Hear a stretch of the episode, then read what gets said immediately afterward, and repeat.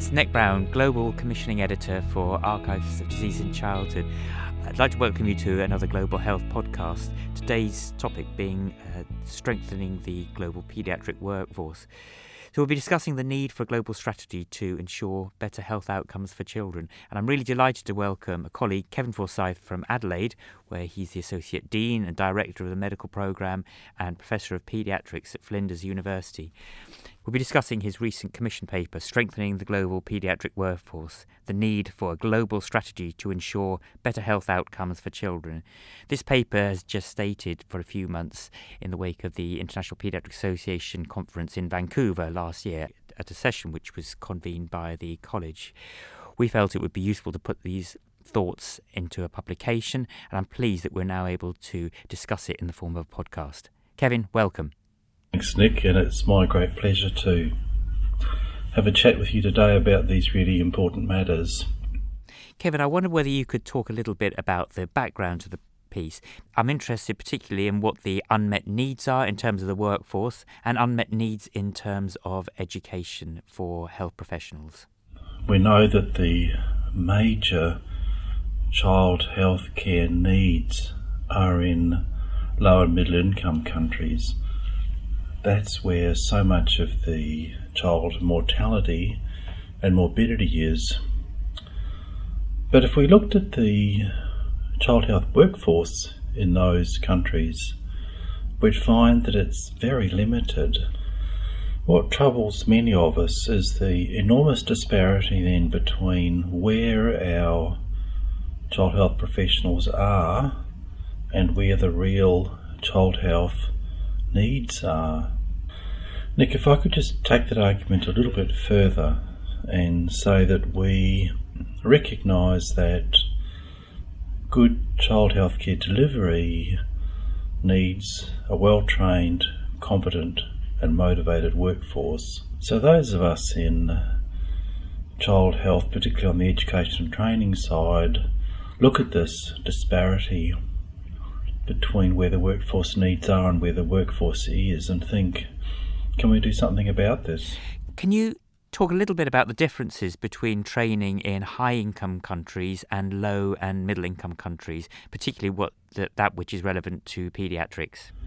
Um, yes, there are quite big differences between training in the high income countries, such as the UK and the US and Australia, and training of the paediatric workforce, particularly the paediatric, the paediatrician workforce in low and middle income countries. The uh, infrastructure around training and education is so much more limited in the low and middle income countries. Mainly, I think, because of the sheer workload pressures they have, and they don't have a history of the types of institutions we have, the colleges and academies that really support and foster training. Many of the people in low and middle income countries are brilliant practitioners and they get there through a stint of hard work and lots of clinical exposure. But the training programs that we're used to and the setting of curricula and good assessments and certification processes and continuing professional development, those sort of matters are less developed in the low and middle income countries than in the high income countries. Leading on from that, how, how do you feel that workforce and recruitment issues can actually be addressed on the ground?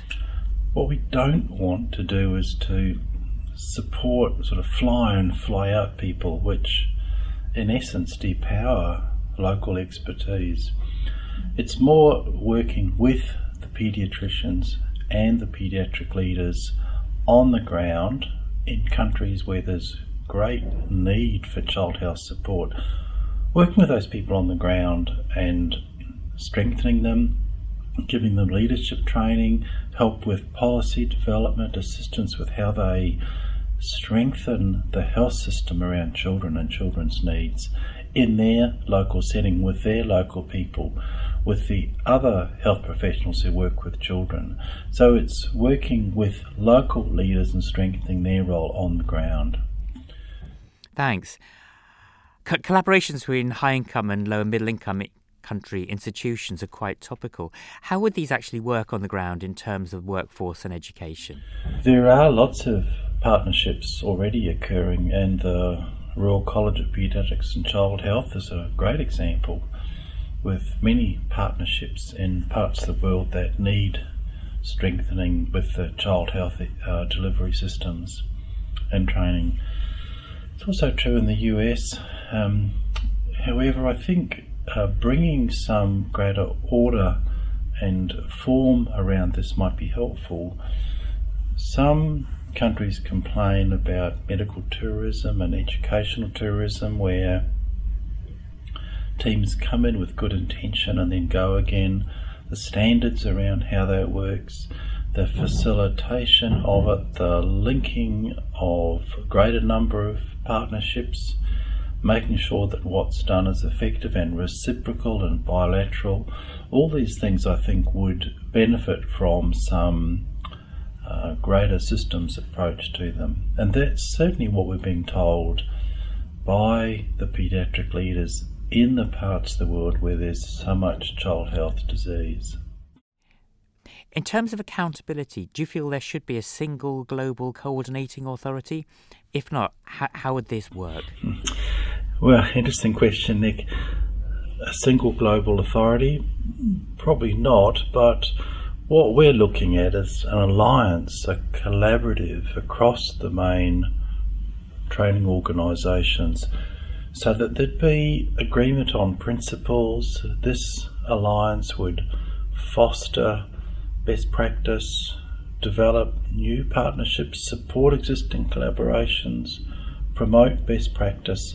So rather than it be some sort of accrediting agency, which we don't want to have, it'd be more a, a voluntary alliance, but one through its good actions and intent and partnerships really strengthens the global approach to this, what's essentially a moral problem of so many of the world's children dying or in uh, very poor developmental support places because we just can't get our act together. We are endowed with richness in so many of the high income countries richness of resources for training, richness in CPD and our curricular work, richness in educational resources. So to be able to share that in some systematic way at a global level would, I think, be a great encouragement to so many people. So that's the aspiration. Kevin, thank you very much for talking to us today. I've, I've thoroughly enjoyed discussing the paper, and I, I know this will be listened to by very many of our regular readers. Thanks so much, Nick. And again, thank you for your interest and support in this uh, global initiative around children's health and training. Thanks very much.